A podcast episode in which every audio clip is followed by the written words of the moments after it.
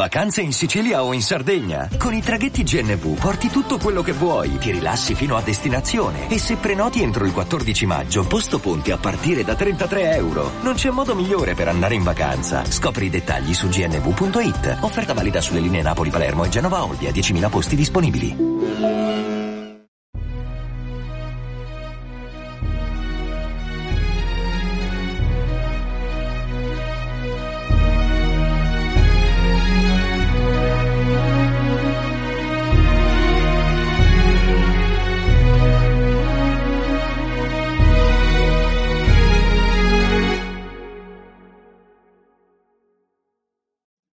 Tutti e benvenuti al venticinquesimo episodio di Pillole di Scienza. Oggi vorrei parlarvi di un tallone d'Achille italiano, ma non solo, che è quello della manutenzione dei vari dispositivi ingegneristici che ci sono in giro.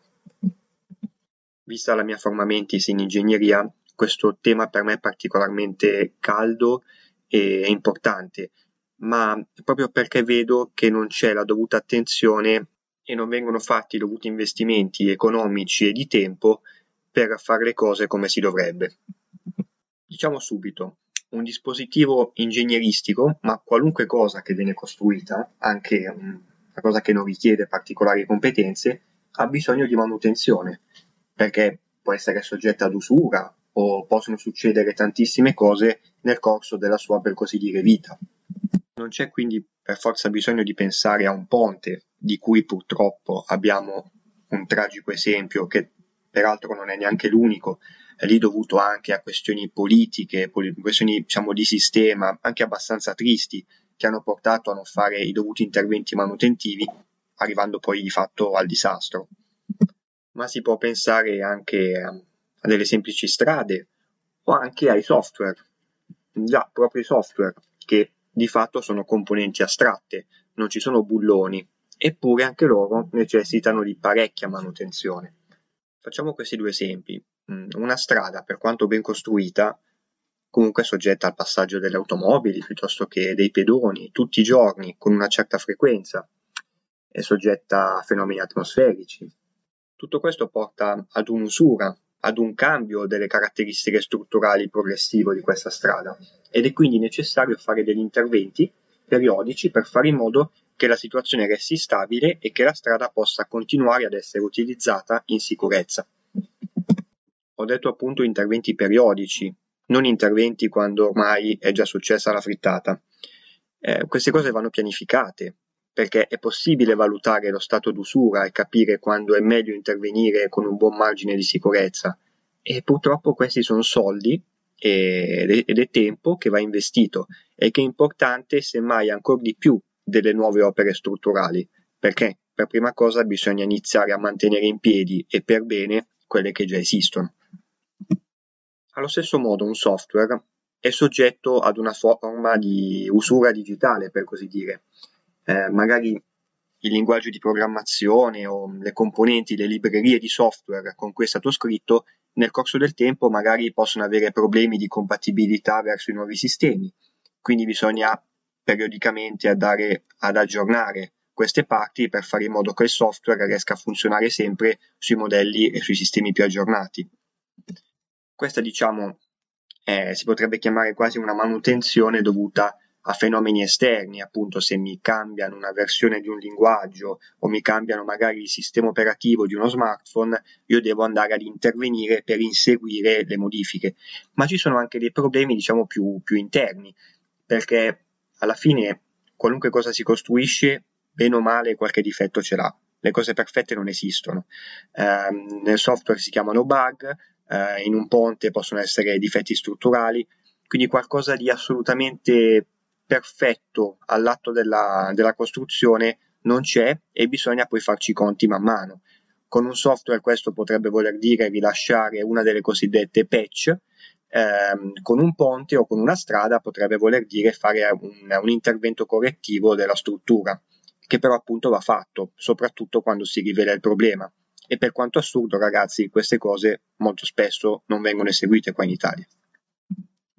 Sicuramente per un software un intervento di questo tipo è tendenzialmente più semplice, certo, bisogna magari eh, spenderci del, del tempo, del, dello sviluppo, però è una cosa che anche in base alla criticità del software bisogna assolutamente fare. Ma come per la strada, anche per il software bisogna prevedere degli interventi di manutenzione periodica, perché un software deve funzionare tutti i giorni di fatto e la cosa non è affatto scontata, anche se è stato costruito per bene e presenta pochissimi bug ed è stato ampiamente testato. Eh, immaginiamo semplicemente che un software eh, si debba collegare in internet per scaricare dei dati. Ecco, può semplicemente eh, essere sufficiente non avere un collegamento internet stabile in un determinato momento per veder fallire quel particolare processo. Quindi bisognerà prevedere dei sistemi magari di richiesta aggiuntiva per fare in modo che magari eh, determinati compiti dal software vengano fatti su più tentativi per essere ragionevolmente certi che almeno uno vada in porto e in generale bisogna controllare che le cose vadano bene, anche se diciamo le procedure messe in piedi sono automatiche. Eh, ricordatevi che una procedura è automatica soltanto per chi poi non la deve guardare, eh, nel senso che comunque tutti questi processi, tutti questi server con eh, collegamenti in cloud e quant'altro, andando a creare architetture molto complicate, si possono eh, bloccare, per così dire, per migliaia di motivi che non dipendono neanche tanto da come è stato appunto costruito il software, ma perché semplicemente lui si affaccia verso il mondo esterno e nel mondo esterno può succedere di tutto.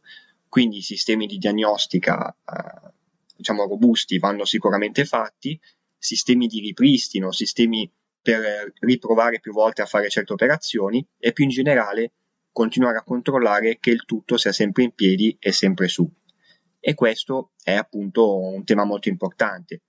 Come a me spesso accade, soprattutto all'estero, tante aziende stanno suddividendo i team di sviluppo eh, software in appunto sviluppo e manutenzione, proprio anche per dare importanza e migliorare l'organizzazione di questa parte vitale della quotidianità dell'azienda. In Italia inizia a esserci qualcosa, ma è ancora troppo poco. Secondo me va proprio fatto uno switch a livello mentale per capire che è bello mettere la bandierina quando finisce un progetto, quando finisce una certa costruzione, ma poi tutto deve continuare a funzionare. Quindi anche a livello di riconoscimento del successo lavorativo, il fatto che un qualcosa che è stato messo in piedi continui a funzionare deve essere considerato un successo tanto quanto costruire qualcosa di nuovo.